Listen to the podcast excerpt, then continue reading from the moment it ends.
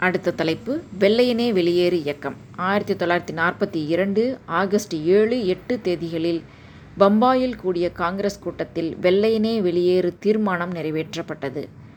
ஆயிரத்தி தொள்ளாயிரத்தி நாற்பத்தி இரண்டு ஆகஸ்ட் ஒன்பதாம் தேதி காந்தியடிகள் வெள்ளையனே வெளியேறு இயக்கத்தை தொடங்கினார்.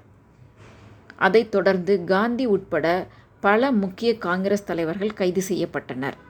வெள்ளையனே வெளியேறு இயக்கத்தை தமிழ்நாட்டில் பரப்பியவர் காமராஜர் ஆவார் காந்தி கைது செய்யப்பட்ட செய்தி எட்டியவுடன் சென்னையில் ஆர்ப்பாட்டம் நடைபெற்றது. கடைகள் அடைக்கப்பட்டன தொழிற்சாலைகள் மூடப்பட்டன கல்விக்கூடங்கள் காலியாக இருந்தன. தஞ்சை மாவட்டத்தில் காங்கிரஸ் கழகக்காரர்கள் பல குழுக்களாக பிரிந்து கிளர்ச்சியில் ஈடுபட்டனர்.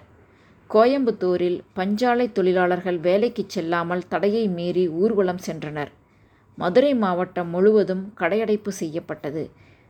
தீயிடல் தந்தி கம்பங்களை அறுத்தல் பாலங்களை தகர்த்தல் போன்ற வன்முறை செயல்கள் தமிழகம் முழுவதும் பரவலாக நிகழ்ந்தன. வன்முறை அதிகமாக காணப்பட்ட இந்த ஆகஸ்ட் போராட்டம் அரசாங்கத்தின் அடக்குமுறை நடவடிக்கைகளால் மூன்று மாதமே நீடித்தது. அடுத்த தலைப்பு இந்தியா சுதந்திரம் அடைதல். நீண்ட போராட்டத்திற்கு பின்னர் ஆயிரத்தி தொள்ளாயிரத்தி நாற்பத்தி ஏழு ஆகஸ்ட் பதினைந்து அன்று இந்தியா விடுதலை அடைந்தது.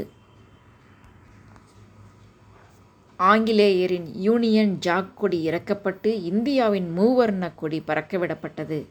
இந்தியா விடுதலை அடைந்தபோது ஓமாந்தூர் ராமசாமி செட் ரெட்டியார் தமிழக முதலமைச்சராக இருந்தார். விடுதலை நாளை நாட்டு மக்கள் மகிழ்ச்சி பொங்க விழாவாக கொண்டாடினர்.